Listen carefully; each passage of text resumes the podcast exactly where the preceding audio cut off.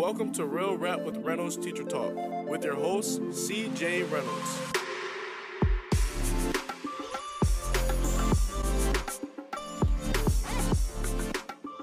Real quick, before we jump into that, can you give everyone a little bit of an intro as to like who you are, what you teach, where you teach, that kind of thing?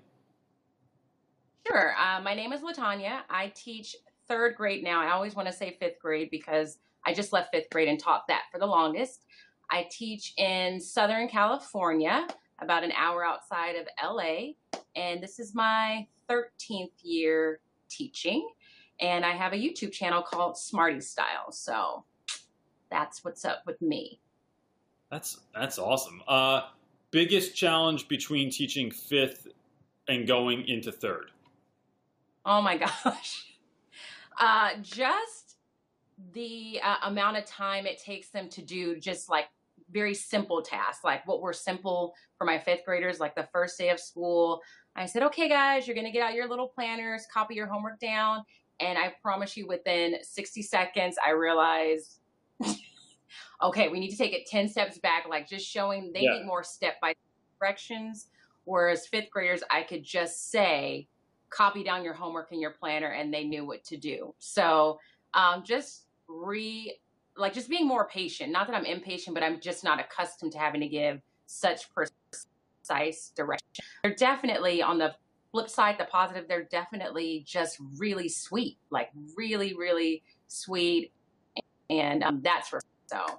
Yeah, that's really, it, that immediately made me think of my son who's going into yeah. fourth and yeah. how, you know, get your shoes doesn't mean you're, you're necessarily going to go get their shoes. It means I'm going to stare at other things for a long time and not do what was asked of you. So, uh, so let's hop into this conversation, and I'll, I'll uh, kind of present it like this, right? So, what sort of what uh, we talked about last night was, given the nature of like everything that's been going on over the last over the weekend, I guess, in Charlottesville, Virginia, and when folks want to have that conversation with their student. They want to bring up this like this topic or, or this news story that's going on.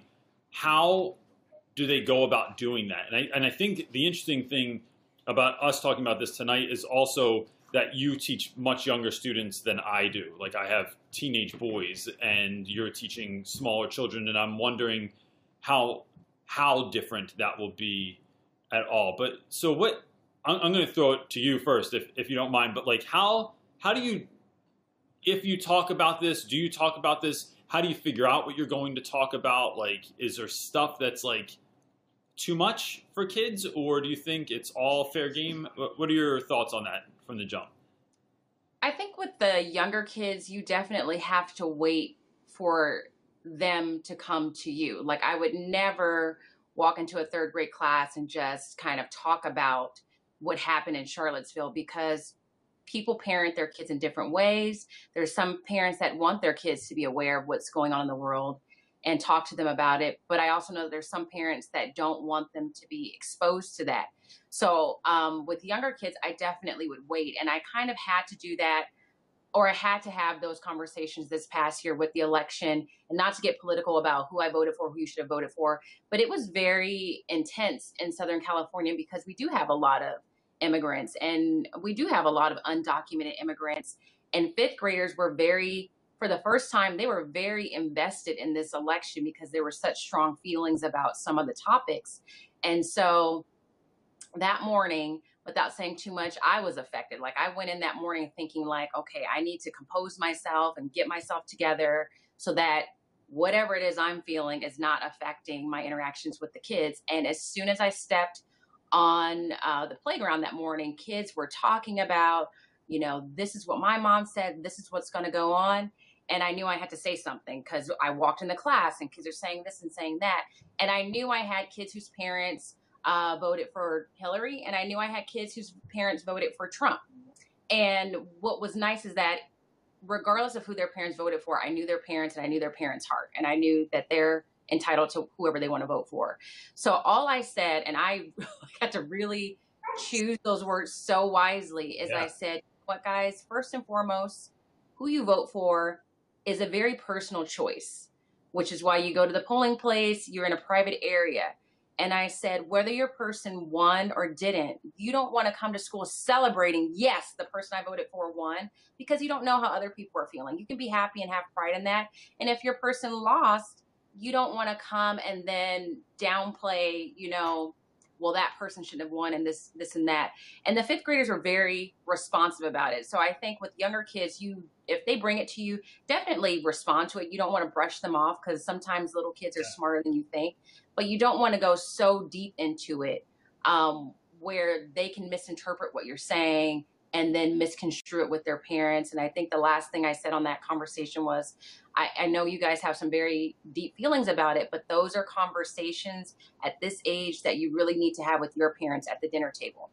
You know, you don't want to get too far in it, but at the very end of the day, you got to respect everybody's decision. And it went over really well. Like I left the conversation feeling comfortable that no child would feel like I was saying who they wanted to win was wrong or how their parents voted was wrong. And just kind of taught them bigger picture, like we got to respect each other's differences and I kind of left it at that. But I can't imagine teaching high school. It's totally different. It's, it's all out there. It's just like Yo, Reynolds, can you believe this? This is what I get. Like people come into the classroom. Reynolds, yo, what are you guys doing in Virginia? This is the this is the wording that I get, and I'm like, can we? I sometimes it's real funny being like, I'm the I'm the oldest teacher at my school, so I think that is kind of like uh, is in my favor sometimes. With that, yeah. sort of goes some kind of respect element, and so when kids come in, they'll either they decide who who's what side I'm on immediately. They uh, they like decide for me like like yeah. You know, I'll bet like when the election came, like oh I'll bet you voted like this because you said this mm-hmm. before. Th- I think you voted like this, or they will. So it's it's already kind of decided, and that's I kind of like that because it lets me it lets me shake it up a little bit. It shows yeah. the kids that they don't know who I am. Like you can look at me and you can think you know who I am or what I feel about something, but you don't always. And I love, love, love ninth grade because I feel so much like high school students, especially boys, aren't used to giving their opinions about things. Yeah. Like they don't talk about their feelings or how they feel about something in particular so much unless they're angry. Like that's an acceptable emotion to feel, and that one's all right. But like, I'm not going to say that I was hurt by something or that something made me sad. It's that I have to kind of pull out of students. Yeah. So for something like this, like I wouldn't shy away from this for five seconds in my particular school to talk about this because I know my students are thinking about it, and if I know or if I hear kids talking about it, what I want to do is create a safe place for a really healthy conversation where we're going to listen to everyone because although I teach, I mean, I'd say most of my students are African American. We, I have, there's always like, there's like one Pakistani kid, one Asian kid, and one white kid that we pull in for all the brochures, makes us look yeah. real diverse. But like the majority of the students are African American. Yeah. Um, but they, my kids fall on both sides of arguments sometimes. Where like last year, you and I talked about this a little bit yesterday, where when a lot of like the police brutality issues kept coming up, and it was like, uh, and folks kept dying. The kids were coming in, and, and it was really interesting. Where like someone might, I wouldn't say they sided with the police, but they would say, "Well, I can understand this," and that would just totally piss somebody else off. And it was like learning how to have conversations where we're stopping, we're listening completely, and the way I'm going to check for that is I'm going to ask you before you refute what someone said, you have to repeat what they said first, so that I know that you heard what they said, and that that gets us somewhere. Uh, yeah. How do you like? Is there?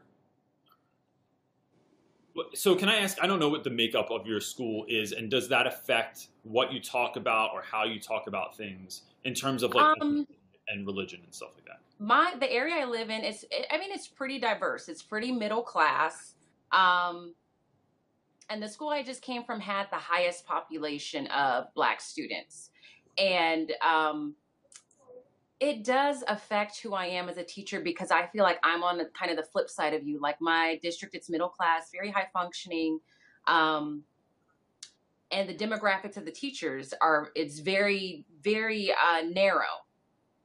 So because of that, I think it really does affect how I know because for some kids, I may be the only or the first black teacher they've had. And I'm, I do not want to just focus on being black, but that's who I am. So that's always the mind frame I'm in. Um, but I really feel like I went into this and I'm there as a representative of minority groups just to show a different voice, a different approach that, you know, I look like you, I've had some experiences like you. Um, but I don't think we go into as deep of conversations as you might where you are because the district that I'm in is is pretty conservative. I yeah. think we're kind of getting to the point where we realize, okay, we're doing really well as a district, but we still have some major achievement gaps in multiple um, subgroups. And now what do we do? It's not enough just to be this high functioning district where overall our scores are great. Now we have to look at, in spite of our scores being great, what's happening with our fo- foster kids, what's happening with our free and reduced lunch kids, what's happening with our Hispanic and ELL kids. And I think being in this kind of district makes me more passionate to kind of look at those things because I think you can become very complacent in a district that just does well. Like we exist, and for the most part, we do well. Like we do well enough that the name of this district sells houses in this area. So people are coming here because yeah. they're like, oh, I want my kids there. And I'm here to say we can't just be blinded by that because we have kids that are falling through the cracks because we're sitting on this cloud of, wow, we do really well. Um, but I, I, I am a little bit more censored because I know that the district's conservative, but not so censored that people don't know, you know, what I stand for and what I believe in, both colleagues and I think parents that I work with. Um, yeah.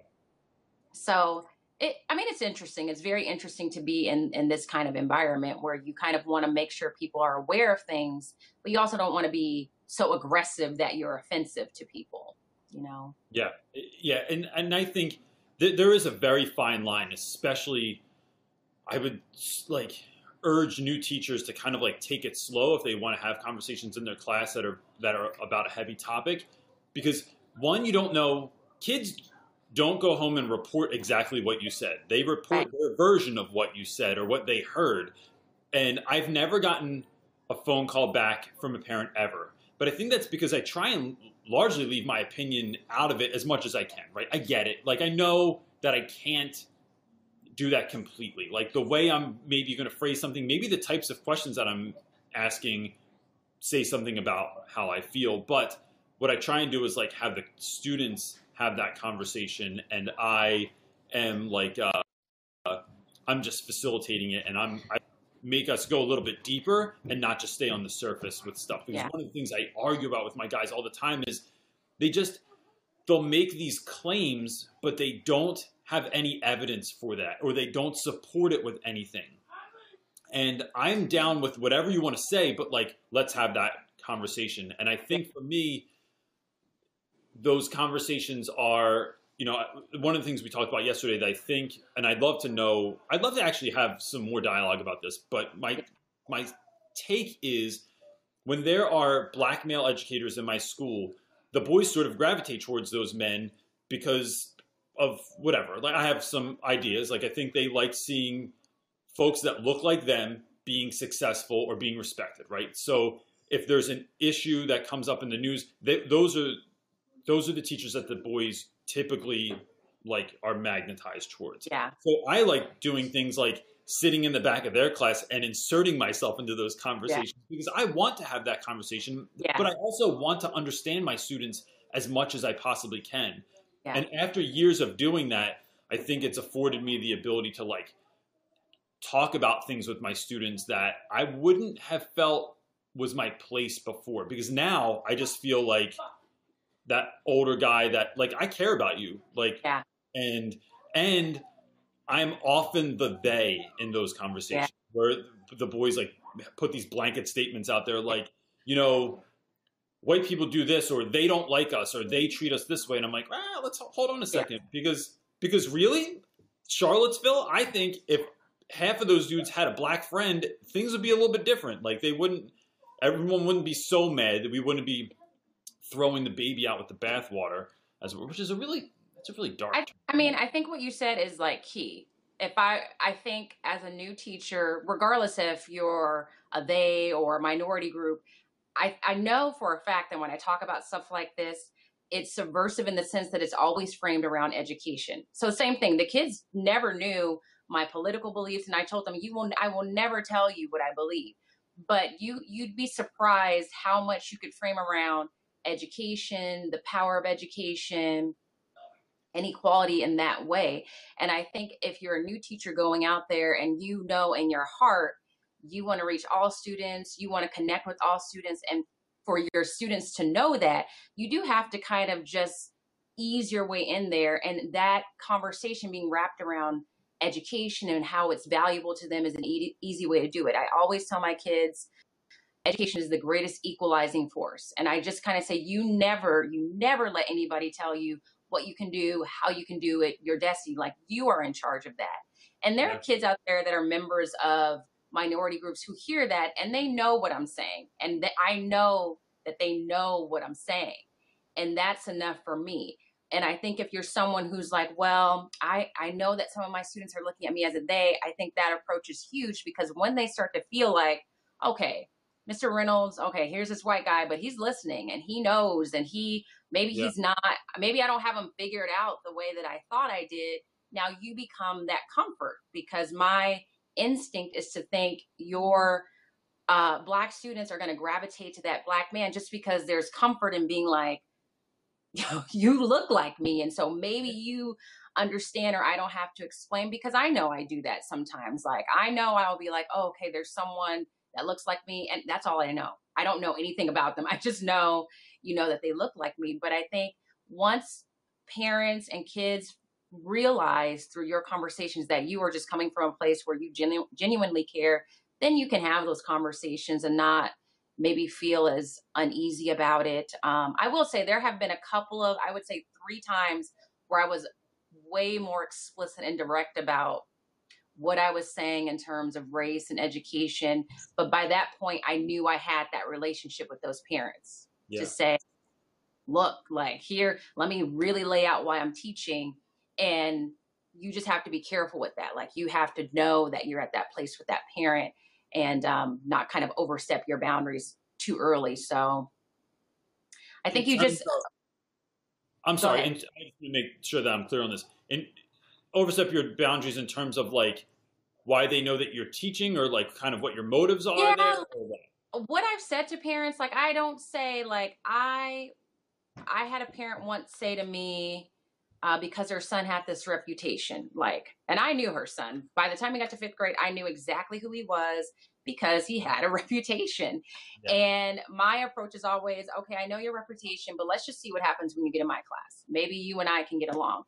And so he he did some things throughout the year, but he would he did a lot of things, but every day was a new day for him and I, and he knew that. He knew that I wouldn't come to school the next day and be like, "Yesterday you did this and this." And so I had a conversation with her one morning where we were, you know, talking to him about how he needs to be better. And I said to her, and I said to him, I am teaching for kids like you. And I directly said to him, I said, I know that you know that there are going to be places that you go and people are going to see you and they are going to have a list of assumptions about who you are, what you're going to do, what you can't do. And I said, and I'm here for kids like you. I said, now it's your job to show them how wrong that they are. But I want you to know that I'm aware of that and I'm here to try and help you. Now, I would not have said that that directly to them on the first day of school. This was after I knew I had their trust. Yep. Their child knew that I was there for them, but I just wanted them to know and I wanted him to know anytime I'm in your face it's because I'm really invested in what's going to happen to you. And I said, I knew you before I met you and I knew you for all the wrong reasons. And I said, and I'm glad I have you in my class now because now I know who you really are, but you have to show people that because people think they already know you. Um, so that's what I mean by overstep my bounds. Like I don't, I mean, not going to put all my cards on the table like that with everybody, but when I feel like a student is receptive to me saying that and their parents are receptive to me saying that, then I will say it. That's a really interesting conversation with parents, I think, also because uh, I'm trying to think of how like there's a lot of different ways like I sort of approach that sort of conversation because I want parents to know, like on back to school night, back to school night's like one of my favorite nights of the year. I love when parents come in, and I love meeting. I because I love seeing where kids come from, right? Like, yeah. so some kids are like, "Oh yeah, of course that's your mom. Like you're just like you're just like her." Uh, or when I meet someone's dad, like I, I just I love that that connection. But telling folks why I teach, I I in the beginning stick with, look, I love teaching. Like I want to do this job. I love that I'm here. I hope we have the greatest year ever. I want your kids in 10 years to remember Mr. Reynolds, their ninth grade English teacher, and that you know they at least enjoyed the class and got something out of it. Like that's yeah. I'm going I'm going for that. But you know I think it's there's this thing, and I I feel it. So I'm trying to I'm trying to word this carefully because I feel this tension when I get a lot of teachers that come into my school that are like, you know, young, not always white, but like well off kids that are like want to like teach they want to teach in the hood for a year, you know, or like two, and then they can put it on their resume and it looks cool, and it's like, yeah, I teach in West Philly. Yeah. But I just that it makes me anxious every year that I see someone come in that kind of fits a certain mold because I think, are you going to stay? Because for the kids, they need you to stay. Because in the neighborhood and with a lot of the students that we're dealing with, there's not a whole lot of consistency. Like dad's in and out of the picture. Mom is working two jobs. Grandmom's living with you. You know, there's a lot of uncertainty in your life. There's foster parents. There's yeah. like, there's all kinds of madness going on. So for you to just, and not even be anything special, for you to be in the same doorway every morning for the next four years is going to make a huge difference to students.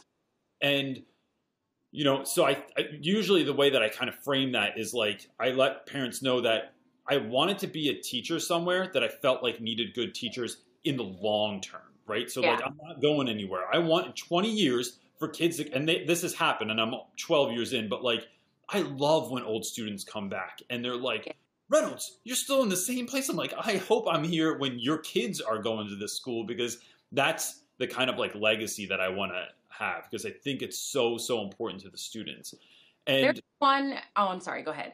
No, go for it there is i'm just looking at the comments and i just want to touch on this really briefly um, i think the person's name is red t and um, he or she because i don't know if it's male or female is saying that we're only dealing with um, racial issues and not really talking about kids with disabilities oh. and i separate topic but i do want to say that i think i am more um because that is another group that you need to teach kids about and, and learn how to interact with as a teacher whether you're gen ed or special ed. And I do want to say with those conversations, I am more proactive and direct with kids because they are going to school. I know at my school, we do have um, a moderate to severe class. And um, I do very directly tell them, you know, you need to really think about how you interact and just kind because I think that's more of a teaching. That's a more of a teaching situation where you can be very clear and direct with kids about what they should be thinking about and how they should interact. So I just didn't want that person to think that we were not looking at that group of kids as someone to be concerned about but just to kind of touch on that that i do talk with my kids about that also and that is more direct and i think you are less likely to offend parents if they know okay now you're trying to educate my child on how to deal with kids with disabilities and things like that so i'm sorry i just saw it and i didn't want them yeah. to feel um, no, that's really important. And for for I'm not sure if it's a man or woman, but Red, I would just say that the sort of like the jumping off point for this conversation was like kind of what was happening um, in Virginia over the weekend, yeah. and so that's why that's how it went down that avenue. Not to like you know discount anyone else because that students with disabilities is something that's very very dear to my heart um, for a lot of different reasons, but. Uh, I I just in a school where our school is a college prep school, so the the the charter it's a charter school. The, the idea is that like you come to our school, you go to college, and there are se- there are a lot you know more than I'd like to admit probably students that like aren't when they come in ninth grade they're not on that track for college. They're not yeah. even thinking about it. That like no one's ever graduated from their house. They're going to our school because it's safe Um, we have very, very few fights because of the way that our school is run, and it's a very safe place overall to go to school. But yeah, you know, the, so we one of the things we struggle with as a staff is like helping kids that have special needs. It's it's a it's a lack that we have, which is why this year we've my co-teacher and I have started a class where we're going to be having a class where we're we're dealing with trying really trying to deal with a population that is like often overlooked or mm-hmm. aren't or we can't provide those services for them that they need so we're going to do the best to like fill those gaps and to and to, to bridge some of those things that students wouldn't otherwise have dealt yeah. with um, and i'm really looking forward to that as well yeah. Uh, we have a question here from senior s is asking what would be your advice for teachers that are teaching at a school with a majority population of students a different race or background other than themselves. So I guess like if you are, so like everyone, oh, he said, and then he said, I hope this makes sense. Like Reynolds being a white teacher in a majority of African American school. Uh, I don't know. What would you say to to like a new teacher in that For, situation? I don't know. I know you now, but I don't. I've not been in your physical presence, but I think just be yourself. Like if you have some strong reasons that took you to that school and that kind of environment and that scenario, just be true to that. Don't go in there with this image of what you should look like, what you should sound like, what you should say, how you should say it, because that can come across as disingenuous and then you're not going to accomplish what you were really meaning to accomplish the impression that I have of you, which I think is, is successful, is that you really just want what's best for the kids. Mm-hmm. And I think when you're true to that, kids feel that, adults feel that. They may not feel that on the first day of school because they're going to say, well, what is this guy doing here? But it's going to come across eventually. So I think if you just really take time before you start and think about okay what what are the reasons that I'm going there? Knowing that you're not going to go in there and revolutionize that whole school within one school year but just knowing that maybe you'll only make a difference to one student and then maybe you know that's going to have to be enough i think that's your biggest um, that will be the way that you'll be most successful is just being true to yourself and knowing what you're doing why you're doing it and just sticking to that and just letting the rest kind of fall into place from there. Yeah i think authenticity is everything. My guys smell a fake. I feel like in the first day of school, they're like, "This guy's yeah. not real," or "He's not going to stick around." and it's a, a lot of times it's folks that come in that are young because my whole staff is young at my school and they try to like act cool they don't they don't they forget that as soon as you graduated from college you're no longer cool like kids don't think that you're cool i don't care if you wear similar clothes or if you like the same music or tv shows yeah. and that's that's a tough place to connect with kids anyway i mean i do connect in, in, a lot of those places, but it's very, very intentional. Like if everyone's watching this TV show, I'm going to watch that TV show. I watched Flash last year. I hated it, but I watched it because my boys watched it and I wanted them to like what they liked. But like, uh, I'll watch certain movies, but they know that it's very deliberate so that I can talk to them about it. That, but if you try and go in and be like whoever you're teaching or act like you know what that what your world is like like hey everyone, I get it. Like, I know what your world is like. I watch The Wire. Like, come on, man. Like, you, you know, you're just you're not gonna win that way. And I, you know, after a certain amount of time, I do use slang in class just because I think it's funny, and I use it like very. I say it in such a way that is like ridiculous. Or we talk about slang a lot because we, especially when we read Shakespeare, and yeah. uh, we have this really great lesson where we compare like a Snoop song to Shakespeare, and I'm like, if you think in 500 years anyone's going to know what Snoop was talking about, you're you're kidding yourselves. They're going to be like, why did he talk like this? This is ridiculous. The same thing they do about Shakespeare. And so I have a notebook of like uh, slang terms that I write down, and and we do this whole lesson on. It's really it's really fun, but I think it's sometimes it's it's definitely being yourself and sometimes just calling out those differences and saying i have no idea what you're talking about or like um, you know i think calling out the elephant in the room can help with a lot of things as well uh, but never trying to be i've never seen being cool work. Go ahead. Also not being um, not condescending, but just having high expectations. Like I think kids when they realize, oh, just they don't care who I am, their expectations are here and they want to kind of get to that place. I think when kids feel like you've gotten to the point where you don't think they can do something, then they're like, well, you don't think I can do it. So what's the point of me even trying?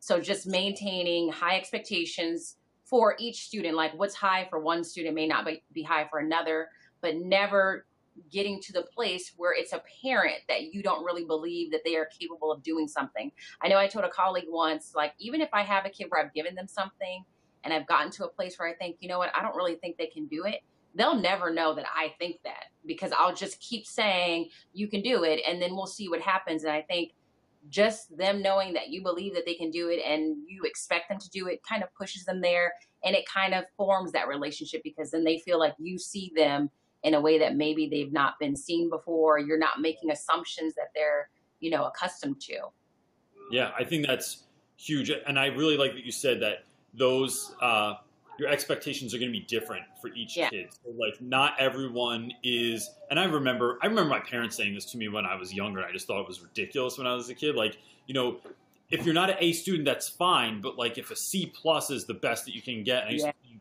well really, it just gave me a lot of room to slack off because now I don't like I get a C plus and just play the card of like, oh, that's the best I can have. Or when kids will compare themselves to others and say like, well, how come he's allowed to do that and non so even behavior wise like i have different expectations for different students i tell kids i'm a charm i can do whatever i want like I, if i decide that kid can walk around sometimes or i need you to sit with your legs directly in front of your desk because i know if you sit sideways it becomes a full-on conversation with everyone else yeah. like those kind of things can be different for each kid the way that i handle that and i find that works the best is if someone has an issue with it, I have a one-on-one conversation with them and say, your success is more important to me than anything, than me being mm-hmm. cool, than me being right, than this looking fair.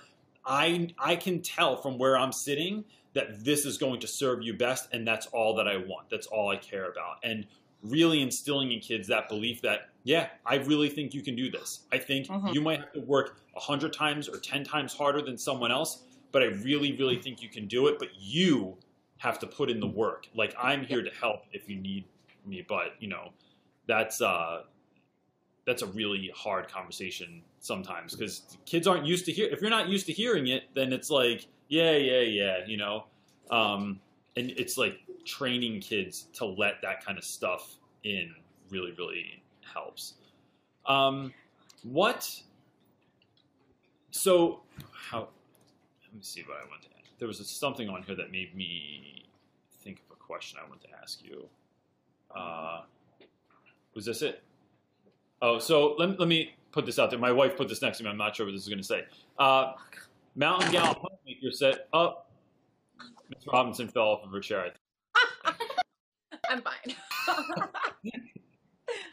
Mountain Gal Homemaker said, "Well, today me and my girls discussed who exactly Robert E. Lee was because especially my oldest, and they wanted to know what the big deal was over the statue. You know, I, I'm, I'm gonna I'm gonna head that off first. I, I think all of that conversation is so important because most things could be handled over a conversation. Like I would, I would, I was telling my wife this tonight, and this sounds, I, I'm not sure who's watching this and how ridiculous people are going to think this is, but I would love. Part of me wanted to go to Virginia one, it's not that far from me, and two, uh, over the weekend, I'm just so interested sometimes when people have these beliefs that are so far one way or the other to see kind of where that came from. Like, where is that something you grew up with? Why did you decide that? How is your how are your your views so far and so firm in that way I just am extremely interested in that idea. And so I love that idea that she's saying that they had a conversation about this because, you know, it's it's just kind of mind boggling in, in, those things. Um, you know, thing is, I taught uh, fifth grade, it was Revolutionary War. And there was a part of the curriculum where it kind of shows you where slavery came from, like what was the um, what was the motivation to even bring slaves over, talking about the tobacco fields and things like that. And this is one of those times where I feel like even some of my black students were like, "What? What is she saying right now?" Yeah. And so just kind of framed it like, okay, we know that slavery is wrong, but let's talk about how it even got to that point. I said, people are a lot of times motivated by money and power. And the more money you start to make and the more power you get, things that you once thought were wrong slowly seem to become like okay. Like they don't seem that bad. And it was just me trying to teach them, like, okay, let's talk. People that had slaves, they weren't just inherently bad. They, there was a progression of things that happened that led them to think, like, okay, okay, well, maybe I'll just do this and then that's fine. And then they make a little bit more. Okay, maybe I'll do this and that's fine. And before you know it, we've gotten to the place where, you know, you have slavery. So I know with younger kids, because um, even when you would talk about things like segregation or Martin Luther King Day, I would always try and explain to them, you know, people are not inherently wrong, but this is how they, this is what they learn. This is all that they know. And they are convinced that this is the way that it is so you have to accept that just as convinced that you are that it's wrong, they are that convinced that it's right. And, you know, we got to try and teach them why we think that they're wrong, but you don't want to just put people in, you know, a box and say they're evil and that's just how they are because that was how they were taught or they had experiences that somehow got them to that point. And I just remember some of my uh, students that were black looking at me like, so are you saying slavery is right? I'm like, I'm not saying that it's right, but just psychologically think about, okay, we've made a little bit more money and it just becomes easier to kind of justify it, you know? So that, I mean, the whole conversation with the Confederate flag and all that, there's so many backstories that you'd have to have with your class and the whole conversation of like, you know, this is the way people were brought up and, you know, just trying to teach people to, in spite of your disagreements, to be tolerant, to understand where did that come from? Like, yeah. you know, where did that belief system come from and how did it get so solidified? And acknowledging that maybe it's because they've not had a chance to experience other groups, other people. I know for a fact I grew when I went away to college and had to meet different kinds of people and live in a different state, you know, because up until that point, I grew up with my parents, and my parents were very conservative, both um, based on religion and based on uh, politics. And so my beliefs were their beliefs. And then I went to college and at, to a liberal arts school and just met different people. And that's when I started to realize, oh, okay, like, let me look at this a different way. So some of those people just have not had that chance to meet someone to show them, okay, maybe you want to reevaluate some of your belief system and, you know, go from there. So I think teaching kids that aspect of it all is also important. Yeah, I, I think whenever you can have someone see something in themselves that's, you know, in someone else, like, so, uh, even if I think about students with disabilities, right? So to, to go back to that topic, uh, one of the things I'm trying to, you know, I there are a couple of terms that get thrown around in school very, very often, and that is either you're retarded or this is gay. All everything, everything is gay and everything's retarded all the time. And so I, we stop conversations. Like we'll be in mid flow and something's going great. And it's like, halt. Like let's let's examine that and why that's an issue to me. Yeah. But one of the things we're trying to do even this year is uh, see about getting our students in. There's like a group home in our in our neighborhood where adults with like severe disabilities like all live together. They're taken care of by caretakers, and seeing if we can volunteer there for the day to kind mm. of hmm. like bridge that gap. Like so, when you say that's retarded, to put you in front of someone that does deal with mental retardation, like is that going to change you now? Or if everything is gay, like knowing that like if you knew someone that was mm-hmm. in that situation, or or like I don't want to say in that situation, but like someone that uh, that was their life, would you still say things the same way? Because I, I yeah. really to go back to this idea that like if we really knew who each other were and how much we really, really had in common, that at the end of the day, it was more about your family and like you love your kids also. You yeah. you get nervous about, you know, Christmas time, maybe at your house also, and, and whether you're going to be able to have enough gifts for your kids or putting food on the table. Like that's really kind of what it comes down to.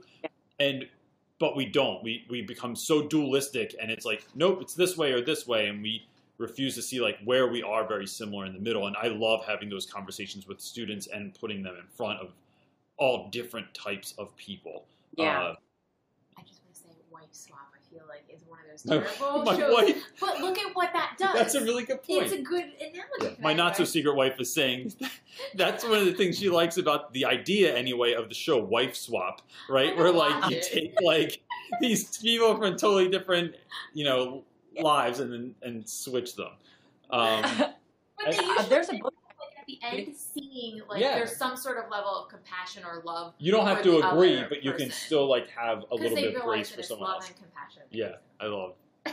My wife doesn't use anything, so. Um, my fifth graders, if you if you don't get to have that experience, but I've read this book and every year, like it it does what I needed to do as far as kids with disabilities or putting yourself in someone else's shoes. And I think I mentioned in one of my blogs before, but it's called Out of My Mind.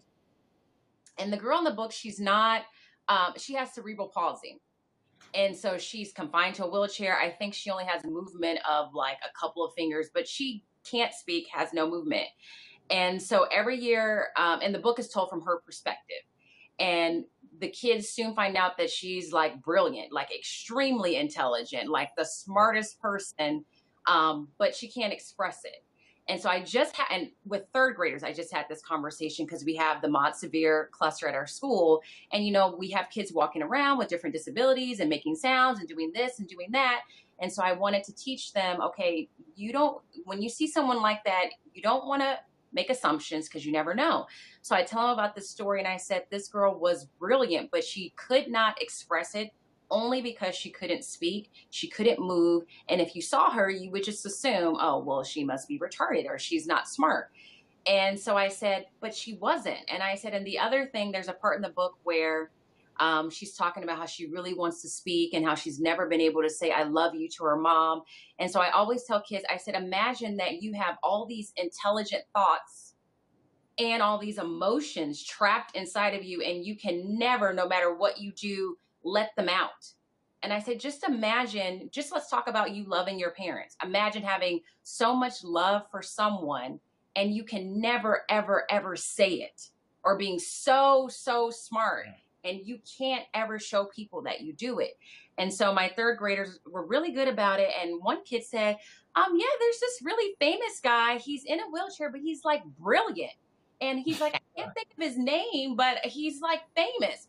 And I said, yeah are you talking about like Stephen Hawking? He's like, yeah, yeah. yeah. And so in that moment, like even giving kids books and just really focusing on just put yourself in that situation. Imagine yeah. never able to say I love you to your parents and what that would feel like, I think is is a great way to just make people more tolerant, whether you're dealing with kids with disability or whether you're dealing with racial issues or political issues that are going out there, just always having the ability to say, okay, this is how I feel. But let me let me give the other side the benefit of the doubt. Let me try and see where they're coming from. Yeah. It's that's it's everything. I think it's everything. My my dog is going nuts. every week. My dog is so calm, and then as soon as we go live, he just like decides he's going to be a nut. Wants um, to be um, on it, naturally, Niani is asking. She said, "How do you both find time to balance your workload with YouTube, Instagram, etc.? I struggle to make videos to share." That's a really good question uh, on, on, a different topic. But how do you find time for all of this stuff? Well, first, I want to say hi to Naturally Niani because she's been such a great subscriber to me. Um, I mean, if you saw my vlogs, I don't really know that I was balancing it very well last year. Like last year, I just was watching your video with Miss May, and you were both talking about how YouTube and Instagram and all that is a job. And it really was tough last year because I vlogged every single day of the school year, loaded every Sunday, and there were days where I just was in my office questioning my sanity, like, who does this? Like, you know what? I'm teaching, that's already a job, and let me add this extra element to it. But I think one that I did last year is there are certain things that are just not negotiable. Like I will go to the gym and exercise before work. So that I'm physically taking care of myself. I will make a meal so that I'm not having a bullet for dinner and just, just try and treat myself. Um, and when I would go on vacation, I went on vacations. I know when I went on winter break, I did no schoolwork. I did no vlogging or anything. Um, and as far as this year, I don't really know what that's going to look like because I am going back to school. But I have already told the people on my channel that I know I won't upload every Sunday, and that's my way of trying to keep that balance. Um, yeah.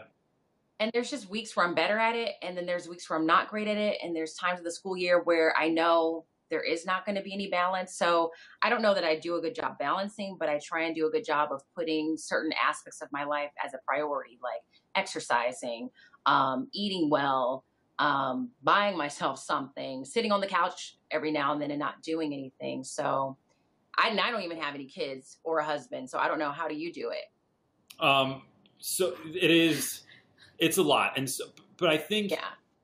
the way that it started was because of my son because he wanted to do it and so that was something that we did together and now it's moved into something that's more about school and teaching and education and those sorts of things I one huge thing I got rid of was I just don't I don't watch television anymore. I watch I watch YouTube, and that's a lot easier because they're ten minute increments most of the time. Uh, and so I'll do that until late at night. But I have really become so interested in it because the more stuff I put out, the more feedback I get. So last week I put out a video. Was last week? about uh, bullying and like kind of like my experience with bullying growing up and how I handle bullies and students that are bullied in school. I got so many emails from that from people that were like, "I'm so glad you talked about this. I'm getting bullied now. I'm a student in school. I got bullied my whole life, and this is the effect that it had on me." And that to me is it's almost I don't want to say addicting, but there's such a draw to it to know that like I'm going to put out a piece of content and people are going to react to it yeah. in such a way that's like a really meaningful way. And I don't know that I always see that on other types of YouTube videos, right? It's only ever for me anyway. I don't watch all kinds of stuff, but like in the education community, this like small teacher community on YouTube, that's the kind of conversations that I see happening, and I just think they're so valuable. So that is really my draw to do it even more because it's just like with my students. Like I put a lot into those conversations or a lot into those relationships because I think it's worth something. Yeah. And especially folks that like I've gotten to know, and we keep those conversations going, yeah. and it's it's really it's I don't know. It's it's hard. I mean, it's, it's true. Like I kept it up last year because, like you, I just I was just kind of amazed at like the positive response of it all. So as hard as it was to kind of keep uploading and uh, kind of losing some of my free time, um, it, it, I mean, it's just I feel like I've made five thousand friends in the last year, and there are some that I really feel like I know them, and you know I keep I want to keep going because I don't want to let them down, and there is so much that you can we can learn from each other. So I watch other teachers on YouTube to just randomly pick up different things, whether it's lessons or approaches or thoughts. Um, and it, and it is fun. Like, I mean, I think you, once you get into it, you get really particular about editing and you get lost in editing yeah. and I need to like, and then you want to make it better. So that part gets overwhelming. But I think, um, even though it, it, takes away some of that balance, it is very rewarding in, in a lot of different ways. And, um, it's been such a great experience. So, I'm going to work on being balanced this year. I definitely will keep doing it. I just don't know if I'll be able to do it as frequently as I did it last year in terms of uploading, but yeah, it's a lot I, of fun. I'll I'll, t- I'll say this too because I love that that word balance, uh, and new teachers always ask me that kind of question, and it also puts this image in my head where like if you're trying to balance on a balance beam, you have to constantly change. Balance isn't a perfectly even thing that you get right and then once you get it right, you you know, all right, I have my system locked down because something's going to like it's just like even a good lesson in school, right? You might have the best lesson, you planned all weekend, you're so pumped about it, and then there's a fire drill or someone throws yeah. up or the kids aren't feeling it that day and it messes everything up. So balance is always about little movements back and forth. So sometimes it's more time with my kids. Sometimes I can put more time into YouTube. Sometimes magically once a quarter my stu- my kids, my own children are like stay at someone else's house for the night and I'm like, "Oh man, this is like the most magical thing ever. I can just do whatever I want all night." And these days, that's YouTube stuff all night because I could literally stay up till easily 12 o'clock, 1 o'clock in the morning answering comments because I just find it really fulfilling. So yeah, I think that's it's always that back and forth, always yeah, sure, big sure. which plate to spin. Casey S said, "I have an interview next week, middle school ELA. A few general tips." Uh, I love this question because it tis the season. Um, was there anything that you learned from your interview process that, or was anything you wish you knew going into your interview process? I know, at least where I'm at, when I was um, debating back and forth last year about do I want to go to this new school and stay in elementary or go to middle school, that when I went on my middle school interview, um, there are quite a few middle school teachers that were actively recruiting elementary teachers because they wanted middle school teachers to start using some of the strategies that elementary school teachers. So if I were in an interview, I would start talking about how you would incorporate small groups in your instruction at the middle school level. Um, what does that look like? How would you differentiate instruction? Because at least when I went on the interviews, I think they felt like the middle school teachers were just teaching whole group, but maybe not spending a lot of time pulling groups of kids back and making sure you're reaching them on on that level. So maybe spend some time thinking about how would you incorporate um, pulling kids in small group settings and teaching them at their level. I would also talk about management because I know that was a huge question that they were asking me a lot. How would you? Because I think some, at least out here, classroom management is usually seen as a very primary thing. Like, how do you want the kids to enter and exit the classroom? What do you want them to do here? But that was a huge reason why this one principal that I was talking with was interested in me coming over because she knew that that's probably one of my stronger things. So classroom management and student engagement. Like how are you going to keep them engaged? So I know our district is very heavy on what's called Kagan structures, which is from someone named Spencer Kagan, and just um, allowing kids time to talk. Do they have time to get up and interact? Instead of raising their hand and just answering questions, maybe they're mixing in different teams. Just those are the kinds of things that were big topics and big questions when I went on interviews and I was interviewing with middle school uh, principals. So I would definitely think about um, focusing on those types of responses. Yeah, that's those are really good. I, I think. Uh, to, I think I would think in terms of what. Remember that you are interviewing the school also, right? You're not just being interviewed. So figuring out if that's the kind the kind of school you want to be at, and a way you can really quickly kind of figure some of those things out is like go onto their website, read their mission statement, have a sense of like where you're headed so that you can ask them questions. And that's going to that's going to show that you did your homework also and go into the interview and start asking them questions. And I had an interview with a with a guy last week. I was the English department was asked to we're always asked to participate in interviews that have to do with the English department, and I love mm-hmm. going into interviews and I always ask folks, do you have questions for us? Like, what are you wondering about us? And yeah. the guy last week who ended up getting the job said he had all of these questions because he's like, well, I read your school newspaper and I was um, on your website, and so I you said this, this, and this in the newspaper, and I'm wondering how that plays out in your school. And I was like, man, that was all right. Like, you know, now now I have the spotlight on me instead of, of on you, and I I just think that that shows that there's a level of care that went into it that it's not just another interview you're showing up for, but that no, I think this is, and if it looks like somewhere you want to be, let them know that. Like these are the reasons I like your school. This is why I'm interviewing here, and let me ask you these couple of questions, and that could just. And I, along I the same, I know I asked if I could spend some time in different classrooms. Like I just wanted to. See. I just wanted to get a feel like, do I really want to teach eighth graders? And I think that also does the same thing where they know, okay, this person's actively and seriously thinking about all aspects of them in this particular position. So if that's an option, I would also ask to do that.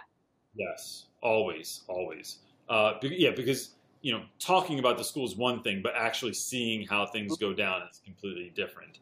Yeah. Cece Moffat is asking any advice for teaching kids whose parents look down on staff and teachers because of the color of their skin, but the child wants to play with everyone, but warned not to. Wow. Uh, I didn't. I read the beginning of that question. I think I have more to say about the beginning of that question just because of the nature of my school. Like, I don't have such a mixed group of students that that would be an issue. And everyone's very, very accepting at my school. Like, I, I never hear like racial comments being thrown around or anything. Um, but have do you feel like? Let me ask you this first.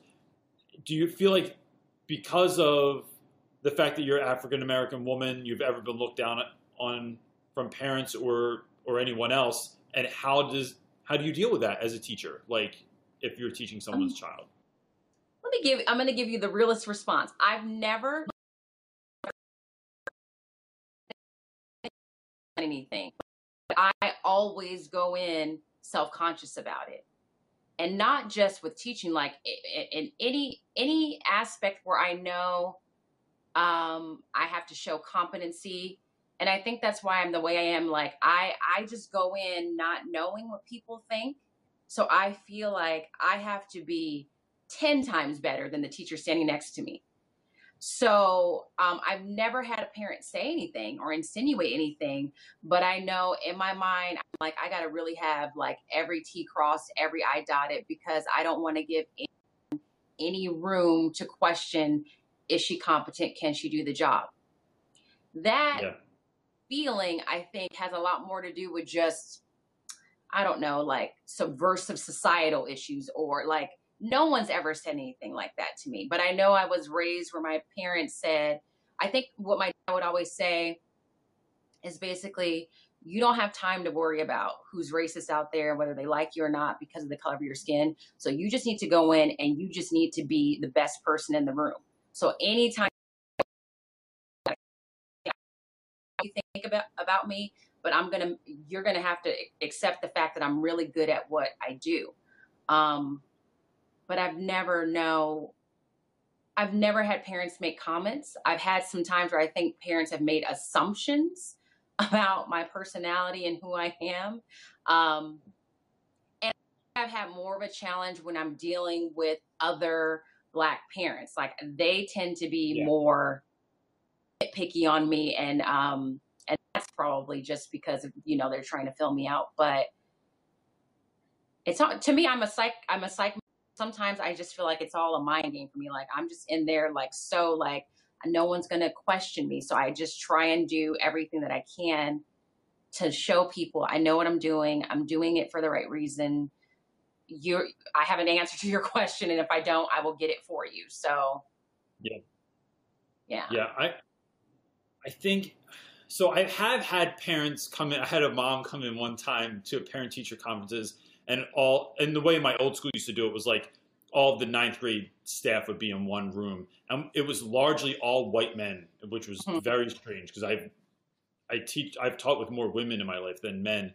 And she came in and she was like well where are all the where are all the black teachers? And i was like it was very hard for me because i'm very sarcastic to not make a remark because it was so it caught me off guard. And i thought what what what answer am I supposed to give you to that, right? so my when I feel like that's an issue, when I feel like there's uh, when like race or religion or uh, you know something gets in the way, one, I you know I talk to my students a lot about this idea of white privilege, and I say I'm not exactly sure what that is all the time, but I think that's part of the issue, right? Is like I get it that like I don't identify. Uh, this idea that like I'm white and male and how that gets me a lot further or or provides opportunities for me. Like I don't even know how that manifests, but I'm aware that it exists, right? Yeah. So let's that's where we start. But then in terms of dealing with parents in those regards or students, I'm going to connect with you on a in a different way. So you think that our that our differences are going to like make us butt heads, but I'm going to show you that like I really love my children and I know you love your children and all I want is for your kid to be successful. And I know that and and part of that comes from the fact that like yeah i love my kids. Of course i can see why you would feel of course i can see why you would show up mad to a conference because yeah. you love your children. I feel the same way. And so i'm always looking for different connection points than folks think. I don't i don't know. Like like it's almost like a sneak attack. Like i'm gonna you know i'm gonna do something that's gonna throw you off. Or a lot of times if i, I get um, i feel like mom dads usually come in with like quiet anger about a situation. Moms usually come in with very loud anger where they're like freaking out in front of me. And I go, all right, first of all, I want you to know that like all I want is for your kid to be successful, right? Mm-hmm. Like whether you believe me or not, that's what I'm going to tell you. I think your kid's a great kid, and this is why I think they're going to be great. Um, and like apologizing to people, I, I think, um, and this doesn't directly answer that particular question, but I think sometimes just apologizing to parents about like I don't know, that their kid's not doing that well or that I didn't get their email back to them. That that throws yeah. people off too. So I mean, I acknowledging, just acknowledging if you made a mistake, and I think regardless if you're concerned about a parent liking you or not because you have a difference in race, I have always found that the parent.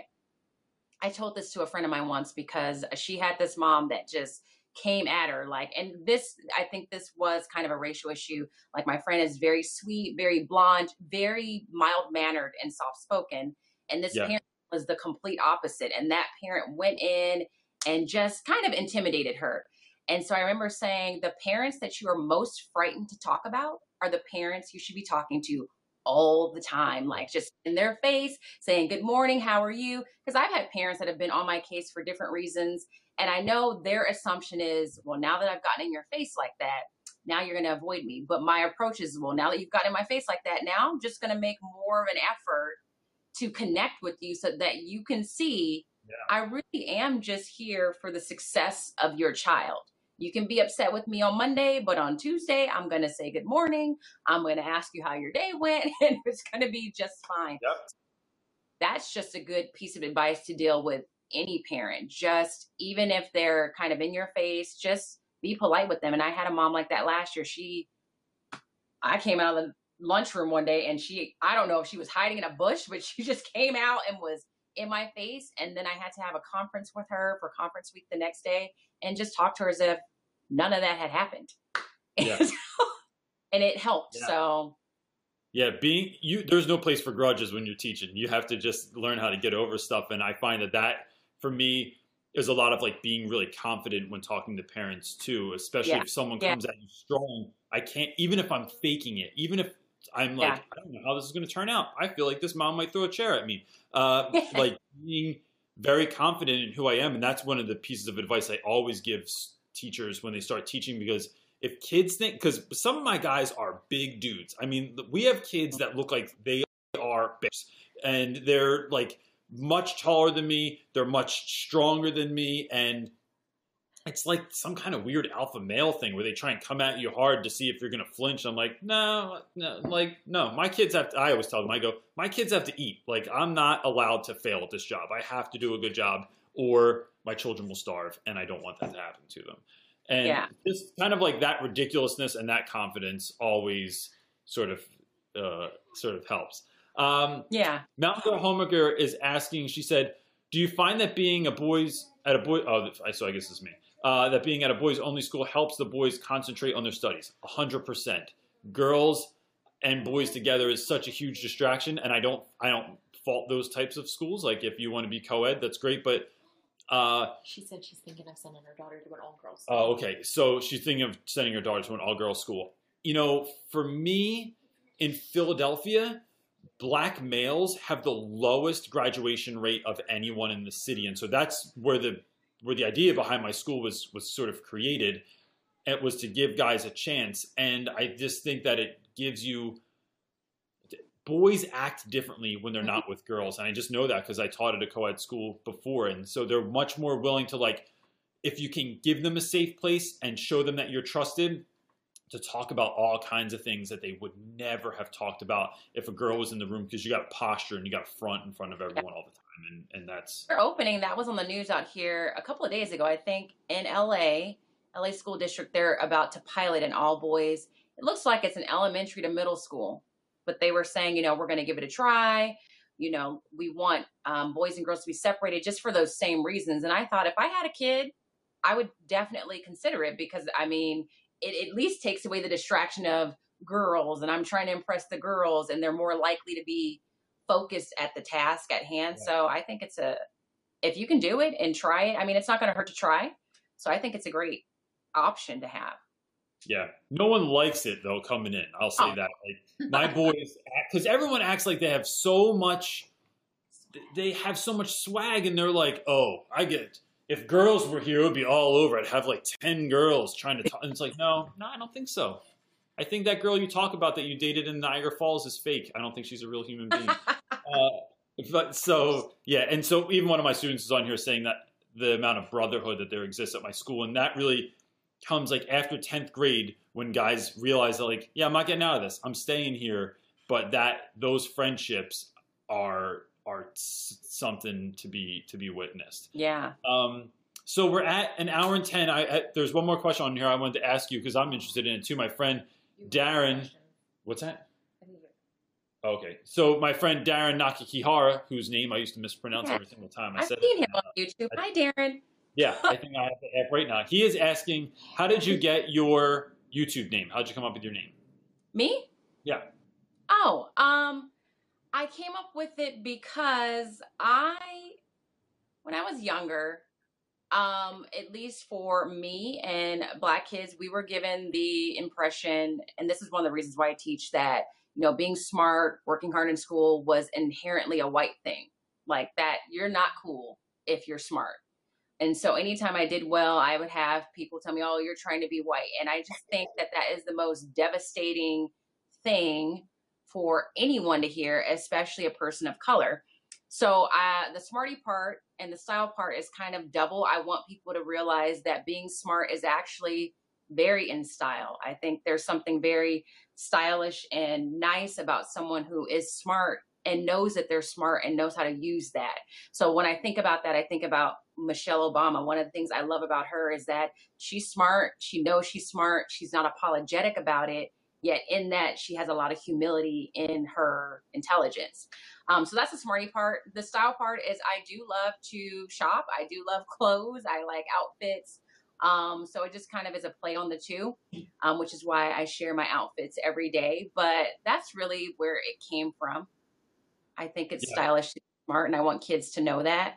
So that's cool. I real I like. I would not. I mean, it's so funny when you hear people's stories sometimes because it's like, oh, I thought you just liked clothes, and you're like, I don't know, like so. Uh, real rap with the Reynolds is funny. A lot of because because it sounds like I'm speaking about myself in the third person because it used to be. I have quotes on my board every day. They're always called yeah. Real Rap with Reynolds because teachers love alliteration, and yeah. so everything has to have an R in front of it. But real rap, um, you know, for people that don't know, this is, comes from like uh, the world of hip hop, like real talk or real rap, meaning like you keep it real. Uh, my guys would say like you keep it 100. And so mm-hmm. I always try and keep it 100 with my students. And so I have like these some kind times like snarky quotes that I'll put on my on my board like stop yelling at your video game controller because you're the one pushing the buttons or or you know anything else like there's a 99% chance that you're awesome you should act accordingly and uh and then when we started the youtube channel that's we just started as real rap with the reynolds meaning the whole hmm. family. And then the family kind of went away and now it sounds like i'm talking they're, they're coming back. I've seen them popping up. They, they do. They do. So every once in a while they they love jumping in here. We good? Yeah. Okay. Oh, unless you want there's one more oh there's do you want can you do, I can do one more. Can we do one more? Okay. Uh, so we're getting asked Have you ever dealt with a teacher that bullies students with disabilities or mental issues? That's a really great and kind of sad question. Um, have you ever had someone that like dealt like even if they didn't bully them, I'm just thinking of maybe teachers that kind of downplay things or don't address stuff because they don't think it's important. I have um, seen teachers where, I mean, I guess I don't think their intention is to bully them, but you can tell they have zero patience and zero tolerance for how their disability manifests itself in the classroom. And to the point where the other kids in the classroom realize the teacher is done with this kid. Yeah. And then they are then done with that kid. And I I get it. I've had some difficult kids and depending on the disability, some are easier to deal with others, but um and I think when that happened, me we tried to talk to that teacher, but I think they were just at such a place of frustration that they didn't want to behave that way, but they couldn't help themselves from doing it. Um, because they were just overwhelmed by the situation. And I mean, but I haven't seen that happen often. Um, yeah. But I mean, you know, teachers are human and there's only so much you can take if you're having to deal with a student who maybe is placed in your classroom but really needs some additional services that they're not getting. And while the paperwork is being shuffled and the logistics is happening, you're being told, okay, you have to you have to find a way to deal with um, supporting them and helping them. And while you're dealing with their behaviors, you got to work on making sure these 35 kids are taken care of. So I think that's where that teacher was at. Um, they were just really stressed, you know. Yeah. Yeah, and that's I think that's a really important point. Like the I one of the things I try and talk to new teachers about is like this idea of like you're still it's almost better for you to learn more about yourself than it is your students sometimes because the more your process, the more you know who you are, maybe what your triggers are, what your strengths and weaknesses are, that all plays out in your classroom. Yeah. if you have a student that has, uh, let's say someone has like severe ADHD, they can they have a very very hard time sitting down. They um, they you know blow through tasks really quickly, and then they, you don't know what to do with them, and that just a lot of times just pisses teachers off, and they don't realize that that kid has very little power over that particular thing that they're dealing with. And for me, it's been a couple of things that have helped me because because I've seen this happen in the classroom. Like I've seen, I won't say I've seen teachers bully, but they do like get fed up very very early on in the year, and they're like, whatever, I just kick that kid out every day, and it's like, well, like we're here to teach everyone, not to just teach the kids that we want to teach.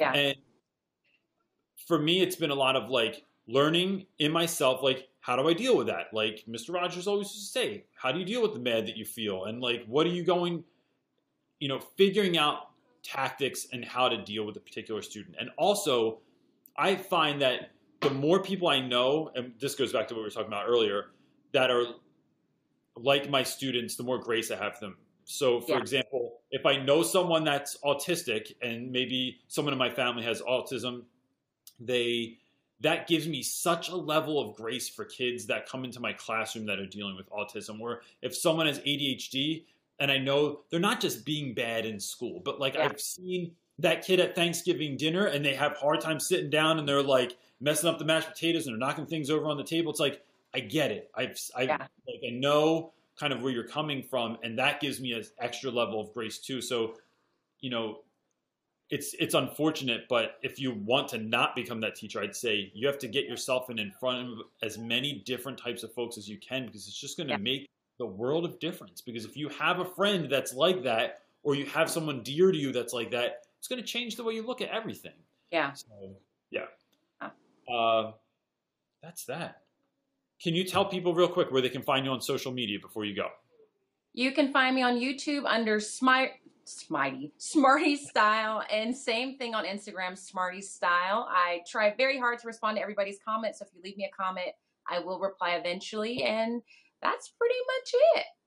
Cool. So after this goes is on here, it'll be posted on my YouTube channel.